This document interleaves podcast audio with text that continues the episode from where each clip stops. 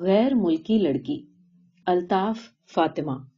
وہ غیر ملکی لڑکی جو کھیری ضلع لکھیم پور سے آئی، یا یوں کہیے کہ وواہ کے لیے لائی گئی تھی۔ مہینوں سے یہاں پڑی تھی اور سخت بور ہو رہی تھی۔ اسی بوریت کی اوستھا میں اس نے اپنی ماں کو پتر میں لکھا تھا۔ اور سنا اما بھی، یہاں پاکستان میں لوگ شکر کو چینی کہتے ہیں اور اس کو کنجی تالے میں رکھتے ہیں۔ اور ہاں یہاں لڑکے لڑکیاں آپس میں ہنسی مذاق تک انگریزی میں کرتے ہیں۔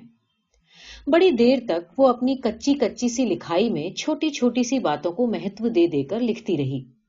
بالکل اسی ذمہ داری سے جس طرح کی ذمہ داری غیر ملکوں سے پتر لکھتے سمے برتی جاتی ہے۔ اور بھائی وہ کیوں نہ لکھتی؟ وہ کوئی ایسی ویسی تو تھی نہیں۔ خالص غیر ملکی لڑکی تھی۔ اس کے کالے بڑے بکس میں سچ مچ کا پاسپورٹ اور ویزا جھل مل کرتے ریشمی کپڑوں کی تہ میں رکھا تھا۔ سرحد پر اس کی پوری پکی تلاشی ہوئی تھی اور اسٹیشن سے وہ سیدھے تھانے لے جائی گئی تھی اپنے آگمن کی رپورٹ درج کروانے کے لیے۔ ہر ہفتے ہی وہ اسی قسم کے لمبے چوڑے پتر لکھا کرتی تھی۔ پوری تنمتا اور جوش سے۔ اس لیے کہ وہ وہاں سخت بور ہو رہی تھی۔ اور یہ کہ پچیسوں باتیں ایسی تھیں جن کی یاد ہر دم اسے ستایا کرتی تھی۔ اول تو کھیری کا وہ لکھوری اینٹوں کا بنا پرانے ڈھنگ کا مکان۔ جس کو آپ کا جی چاہے تو آپ حویلی بھی کہہ سکتے ہیں۔ اور اس کی دالان اور سہنچیاں یاد آتے تھے۔ اور پھر آنگن کی دیوار سے لگا ہوا وہ چھتنار کا پیڑ، جس میں کھٹے میٹھے بیر لگا کرتے تھے۔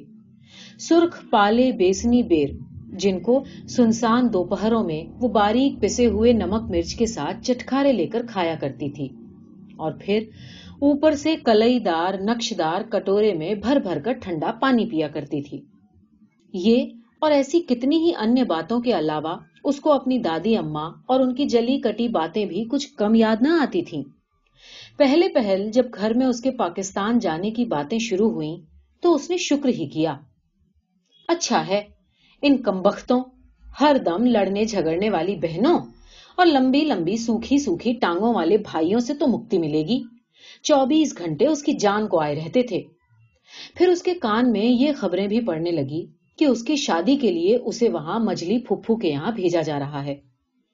اوئی ماں مجلی پھپھو! آج تک انہوں نے اپنی شادی تو نہ کروائی، میری کیا خاک کروائیں گی؟ اس نے من ہی من سوچا، مگر پرکٹ میں وہ یوں گھنی بنی بیٹھی رہی جیسے اس کو کوئی خبر ہی نہ ہو۔ لیکن یہ حقیقت ہے کہ جس تیزی سے پاسپورٹ کے پڑاؤ طے ہو رہے تھے، اسی تیزی سے اس کا مستشک سوچنے میں ویست تھا۔ اوئی، یہ بھی کوئی بات ہوئی کہ شادی کروانے اپنا دیس چھوڑ کر پردیس جاؤ؟ ایسا کیا پاکستان کے لڑکوں میں کوئی سرخاب کے پر لگے ہیں کیا؟ یہ کیا ان لوگوں کے دل میں سمائی ہے جو اپنی لڑکیوں کو ڈھکیل ڈھکیل کر پردیس بھیج رہے ہیں؟ وہاں کے لوگ کیا کہیں گے؟ اور ان دادی اما کو دیکھو، اب کیسی چپی مارے بیٹھی ہیں؟ سارے تماشے اپنی آنکھوں سے دیکھ رہی ہیں۔ وہ سہنچی میں بیٹھی سوکھی چمرک دادی اما کو چبھتی نظروں سے گھورتی۔ کیا تو اتنی دکیا نوز بنتی تھی کہ ذرا دوپٹہ جگہ سے بے جگہ ہو اور انہوں نے ٹانگ لی۔ اس دن ذرا سی کنکیا کی ڈور کیا لوٹ لی تو جان کو آ گئی۔ ہوئی کیا ہوائی دیدہ لڑکی اٹھائی ہے؟ پورا لونڈا ہے لونڈا۔ کیا منجے سے بھائیوں کے سنگ لگی کنکبے لٹ رہی ہے؟ اور جو ذرا آئے گئے کے سامنے جا بیٹھی تو فوراً ٹوک دیں گی۔ بی بی تم کیوں برج منہ پر چڑھی آ رہی ہو؟ چلو، ذرا شربت تو بنا لاؤ۔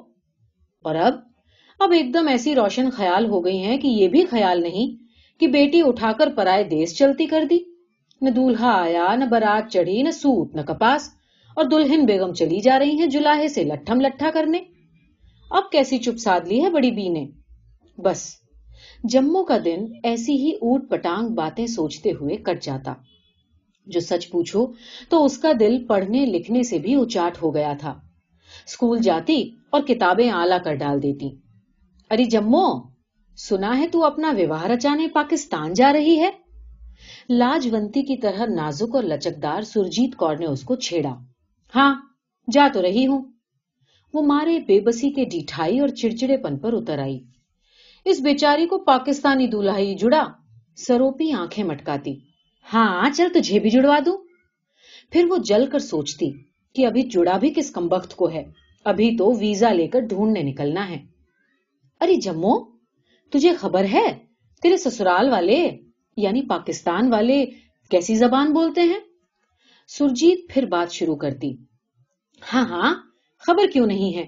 تیری طرح بیٹھ کر ساڈے پھاڈے کیا کرتے ہیں وہ؟ وہ جلے کٹے جواب دیے چلی جاتی۔ بھائی جمو سرجیت سے ادب تمیز سے بات کیا کرو۔ جو سچ پوچھو تو دیس کے رشتے سے یہ تمہاری ننند لگی۔ خاص الخاص شہر لاہور سے آئی ہے اور تم وہیں چلی ہو۔ کمر النسا نے اپنے حساب سے بڑی بدھیمتا کی بات کہہ دی۔ جموں کا بس چلتا تو جوتا لے کر ان کمبختوں پر پل پڑتی۔ نفرت آ رہی تھی اس کو ان سب کی شکلیں دیکھ دیکھ کر۔ خود تو کمبخت اپنے اما ابا کے کولہے سے لگی بیٹھی تھی۔ ایک وہی تھی جسے یوسف گمگشتہ کی تلاش میں بھیجا جا رہا تھا۔ مگر وہ یوں اپنی شکست ماننے والی تھی نہیں۔ الٹا بھبک بھبک کر کمر النسا کو کوسنا اور کاٹنا شروع کر دیتی۔ اللہ کرے کمرن، تم بھی پاکستان ہی بھیجی جاؤ۔ نہیں، بلکہ اللہ کرے تم کو بنگال میں پھینک دیا جائے۔ اے جمو، تم تو ایسی بیزار ہو۔ وہاں بھی اپنے ماموں، چاچو، پھوپھی کے ہی تو لڑکے ہوں گے۔ کمرن پھر ٹوکتی۔ ہوا کریں، ہم ان کو کیا جانے لو بھائی، اب وہ وہاں کے رہنے والے اور ہم؟ ہم؟ جمو ہکلا جاتی۔ دراصل وہ اتنی سیدھی تھی کہ اپنا مطلب ان کو سمجھا نہ پاتی۔ نگوڑی جا رہی ہے اس گھر سے دلہن بنے اور مانگ میں سندور بھروائے بنا۔ اما بی نے کہا تو دادی اما سے تھا، مگر سن لیا جموں نے۔ اور اس کا نتیجہ یہ ہوا کہ جب ذرا ہی دیر بعد چنو جھپٹا مار کر اس کے ہاتھ سے جامنوں کا پیالہ چھین کر لے گیا تو وہ اس کا بہانہ پکڑ کر خوب پھوٹ پھوٹ کر روئی اور اس نے اپنے آپ کو خوب ہی خوب کوسا اور اتنا کہ سن کر اما بی نے گھر بھر کو دتکار ڈالا۔ ارے بھاگوانو، اب تو چاروں اس کو نہ ستاؤ، وہ تو خود ہی دفاع ہو رہی ہے۔ ایسا ہر وقت اس کا پیچھا کیا کہ وطن سے بے وطن ہو رہی ہے۔ اب تو کچھ صبر کر لو۔ اور جب ابو کو پتا چلا کہ ان کی بیٹی جامنوں کے لیے رو رہی ہے، تو خود انہوں نے اس کو اپنے گلے سے لگا لیا اور کہا میں اپنی بٹیا کو جامنے منگا کر دوں گا۔ اور ابو کم رکھے بھی۔ جموں نے سسکیاں لیتے ہوئے کہا۔ اس کو خوب پتا تھا کہ پاکستان میں کمرکھ نہیں ملتی۔ جب اس نے کمرکھوں کے ڈھیر سارے کچالو اور نمک ڈال کر پھٹکی ہوئی جامنے کھا کر پانی پیا، تو دادی اما اپنی پھٹی پھٹی آواز میں چلائی۔ اری، کیوں نیک بخت اپنی جان کے پیچھے پڑی ہے؟ گلا بیٹھ جائے گا ری۔ وہاں والے کیا کہیں گے کہ گلا بیٹھی دلہن اتری ہے۔ دادی اما کے حسابوں تو وہ اسی دن سے دلہن بن چکی تھی، جس دن سے منجلی پھپھو نے پتر میں لکھا تھا کہ یہاں چند اچھے لڑکے، روزگار والے لڑکے نظر میں ہیں۔ جموں آ جائے تو اس کا انتظام ہو سکتا ہے۔ بس لڑکی بھیج دو، باقی ساری باتیں میں خود نپٹ لوں گی۔ اور جموں کا یہ تھا کہ جب اسکول جانے کو دل نہ چاہتا تو پیاز کی گانٹ بغل میں دبا کر دھوپ میں پڑ جاتی۔ بخار چڑھانے کی یہی ترکیب اس نے سن رکھی تھی۔ مگر بخار نہ تب کبھی چڑھا اور نہ اب۔ جو ویزا ملنے والا تھا تو بیمار پڑنے کی کوئی ترکیب کام ہی نہیں کر رہی تھی۔ اور یوں وہ غیر ملکی لڑکی کھیری سے یہاں آئی یا لائی گئی تھی اور سخت بور ہو رہی تھی۔ اس لیے کہ مجلی پھپھی خود تو کالج میں پڑھاتی تھی اور میٹر آف فیکٹ قسم کی ہو گئی تھی وہ رہتی بھی بڑے چچا کے لڑکے کے ساتھ تھی اب یہ تھا کہ بڑے چچا کے لڑکے یعنی چھوٹے بھیا، بڑے تنے تنے سے رہتے تھے۔ وہ بڑی کوٹھی ایئر کنڈیشن کمرے فریج اور جناب بجلی کا ٹوسٹر آون، اللہ بلہ۔ بیٹھنے کو اوپل ریکارڈ بات کرنے کو ٹیلی فون بھائی، یہ پاکستان تو بالکل امریکہ ہو رہا ہے۔ اس نے سہم کر سوچا، ہم بیچارے سیدھے سادے لوگ ٹھہرے۔ نہ بھیا، نہ، پاکستانی دولہا بھی کوئی ٹیڑھی کھیر ہی ہوگا۔ اور اگر اس کے گھر میں بھی یہ سب اٹم شٹم ہوا، تو وہ تو ایسی کبڑ اور بے عقل سی تھی کہ ساری مشینیں توڑ تاڑ بیٹھی رہے گی۔ اور کیا تعجب! اتنے بڑے نقصان پر اس کو واپسی کا ٹکٹ ہی مل جائے۔ اس کی بسات ہی کتنی تھی؟ سولہ سترہ سال کی اور نویں جماعت تک پڑھی ہوئی۔ وہاں کے مٹھی بھر سمٹے سمٹائے مسلم ماحول میں پلی ہوئی قصباتی لڑکی۔ اس سے زیادہ سوچ بھی کیا سکتی تھی؟ مجلی پھپھو کی انپستھتی میں آئے گئے مہمان۔ ایک کومل کانت اور لجیلی سی بے حد سادہ لڑکی کو گھر میں گھومتے پھرتے دیکھ کر اس کے بارے میں پوچھ تاچھ کرتے کہ وہ کون ہے؟ تو پھر جواب دے بھابھی کو ہی ہونا پڑتا۔ وہ اس پر ترس کھانے کے انداز میں ان کو بڑے وستار سے بتاتی۔ سارانش یہ ہوتا کہ بیچاری شادی کے لیے یہاں آئی ہے۔ بات یہ ہے کہ سارے ڈھنگ کے لڑکے بھی تو یہی ہیں۔ اور وہ من ہی من کڑکڑاتی۔ بڑے ڈھنگ کے لڑکے ہیں یہاں کے۔ یہاں کے لڑکے خاک بھی تو اس کی سمجھ میں نہ آئے تھے۔ گہرے گہرے رنگوں کی نیلی پیلی کمیز بندوق کے گلاف جیسی پتلونے، ہر دم ملک کو آپ ہی گالیاں دیتے ہوئے منہ سے سڑی ہوئی شراب کے بھبکے اڑتے۔ بس فل سٹاپ پر ریڈیو لگا ہے اور اس کے آگے مٹک رہے ہیں۔ بڑے بھیا کے ورگ اور ماحول میں اس کو ایسے ہی لڑکے نظر آئے تھے اور وہ منہ بھر بھر کر اعتراض کرتی۔ وہ اپنے دل میں جل جل کر سوچتی رہتی اور مہمان بی بی اعتراض کرتی، اے، اکیلی شادی کرنے آ گئی۔ خود کیا آ گئی ان بیچاروں نے بلا بھیجا ہے۔ آپ وہاں کے حالات تو جانتی ہی ہیں۔ وہاں لڑکے کہاں ملتے ہیں؟ یہ سب باتیں جان بوجھ کر اونچی آواز میں کہتی تھی اور جموں کا خون کھول جاتا۔ کیسی باتیں بتاتی ہیں؟ یہ اور ہوئی کہ ہمارے یہاں لڑکے کہاں؟ اے، تو کیا ہمارے یہاں لڑکوں کا بیج ہی مارا گیا؟ اے ہٹو، ڈھیروں لڑکے خود میں نے اپنی آنکھوں سے دیکھے ہیں۔ یہ اور بات ہے کہ ان کے گھروں میں ایسی الا بلا اٹم شٹم نہیں ہوتی۔ وہ بیچارے تو سیدھے سادے کپڑے پہنتے ہیں اور لال ٹینوں کی ٹمٹماتی روشنیوں میں کتابوں پر سر جھکائے رات گئے تک پڑھا کرتے ہیں۔ اور جب رشتے داروں کی لڑکیاں ملتی ہیں تو وہ بھی اس کو ہاسیات پد نظروں سے دیکھتی اور پھر نصیحتوں پر اتر آتی کہ تم ذرا میک اپ کرنا سیکھ لو، اللہ بلہ۔ سچی بات تو یہ تھی کہ ان کو جموں کی یہ حرکت ذرا بھی نہ اچھی لگتی کہ ویزا، پاسپورٹ لیے دولہا ڈھونڈنے کے لیے وہ خود دوڑی چلی آئی ہے۔ یہاں کون سی لڑکوں کی فصل کٹ رہی ہے؟ یہاں آپ تورا پڑ رہا ہے۔ کوئی امریکہ سے لیے چلا آ رہا ہے تو کوئی فرانس سے۔ ایک تم بھی آ گئی حصہ بٹوانے۔ جموں کا سوبھاؤ زدی تھا۔ مجال تھی جو کسی کی نصیحت مان دیتی۔ ہوں بکنے دو، وہ سوچتی۔ دادی اما تو کہتی ہیں کہ زیادہ سنگار کرنے والی لڑکیوں کے منہ پر دلہناپے میں نور نہیں اترتا۔ اچھا ہے، اب کمبختوں کے منہ پر ٹھیک رے پھوٹیں گے۔ بخشو مجھے، میں باز آئی تمہارے یہاں کے دولہوں سے۔ طے کیے ہوئے لڑکوں میں سے کسی کے ساتھ سنیما ہال میں بیٹھ کر اونگنا پڑتا تھا۔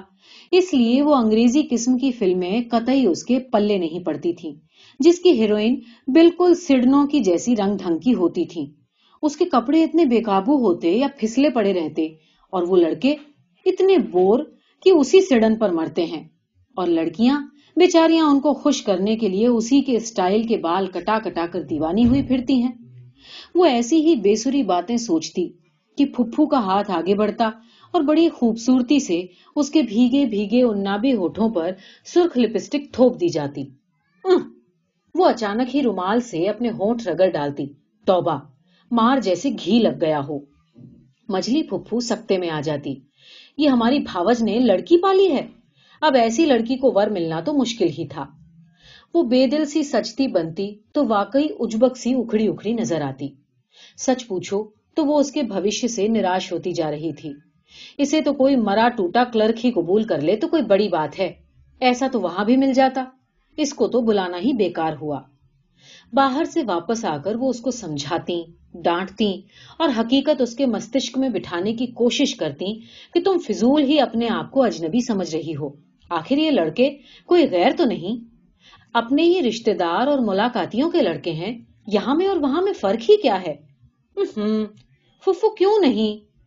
واہ، یہ اچھی رہی۔ پھر آخر یہ ویزا، پاسپورٹ اور سرحد کی تلاشیاں، یہ سب کیا بلا ہے؟ بھائی ہم تو غیر ملکی ہیں۔ وہ بھی خاص زبان چلاتی۔ اچھا چلو، خاموش رہو، سب بکواس ہے، کوئی فرق نہیں۔ مجلی پھپھو ایک طرفہ فیصلہ سنا دیتی۔ بھائی عجیب گھپلا ہے۔ وہ چپ ہو کر سوچتی۔ مجلی پھپھو سدا ہی اس کی شکایتوں کے دفتر اما کو لکھ بھیجتی۔ لیکن اس بار تو انہوں نے جانے کیا لکھ مارا تھا کہ اس کے بڑی محنت سے لکھے ہوئے پتر کے جواب میں جس میں اس نے بڑی چالاکی سے اشاروں ہی اشاروں میں لکھا تھا کہ یہاں کے لڑکوں میں اس کو تو کوئی سرخاب کے پر نظر نہیں آتے۔ اور یہ کہ اس میں اور ان میں تو زبردست فرق ہے، دو ملکوں اور سماجوں کا۔ اما بی نے اس کو ایک لمبا چوڑا اور ایک عجیب سا پتر لکھا تھا۔ قصباتی ماحول میں رہنے والی، کم پڑھی لکھی ماں نے بڑی محنت سے جو فلسفہ اور درشٹیکون اپنی ٹوٹی پھوٹی اور الجھی ہوئی لکھت میں لکھا تھا، اس کا سارانش کچھ یوں تھا۔ کہ پیار، خوشامد، ناراضگی اور الہانوں کے ساتھ ساتھ انہوں نے اس کو سمجھایا تھا کہ وہ فرق جو وہ اپنے اور ان کے بیچ میں پاتی ہے، وہ ملک، نسل اور سماج کا نہیں، بلکہ ورگوں کا ہے۔ اور جب انسان اپنے ورگ سے نکل کر اونچے ورگ میں شامل ہو جاتا ہے، تو سارا فرق اپنے آپ مٹ جاتا ہے۔ انہوں نے اس کو سمجھایا تھا کہ اس کی بہتری اسی میں ہے کہ وہ مجلی پھپھو کے کہنے پر عمل کرے اور واپسی کا خیال چھوڑ دے۔ پتر اس کے ہاتھوں سے گر گیا، جیسے آنکھوں کے نیچے اندھیرا سا چھا گیا۔ اوہ، اس دنیا میں کس قدر گھپلا ہے۔ اور دنیا، جسے وہ بہت چھوٹا سا اور دلچسپ سا سمجھا کرتی تھی، کس قدر وشال اور پریشان کن ہے۔ ہاں تو کیا واقعی؟ کیا اب میرا اپنے وطن سے واقعی ناتا ٹوٹ گیا؟ اس کے دل کی دھڑکنوں نے رک کر سوال کیا، اور جیسے اس کی اما کے گرے ہوئے پتر نے سر اٹھا کر کہا ہاں میری چندا اب تم اس دیش سے رشتے قائم کر لو۔ میرا مطلب اس ورگ سے ہے۔ اچھا امی، اگر تمہاری یہی مرضی ہے تو یہی صحیح۔ اب میں اپنے ورگ سے کوئی واسطہ نہ رکھوں گی۔ اب تم مجھے دیکھو گی تو شاید مجھے پہچان بھی نہ پاؤ۔ اس ایک غیر ملکی لڑکی نے خشک آنکھوں اور دکھی دل سے سوچا اور اپنی اما کا پتر اٹھا کر بے دھیانی میں چوم لیا۔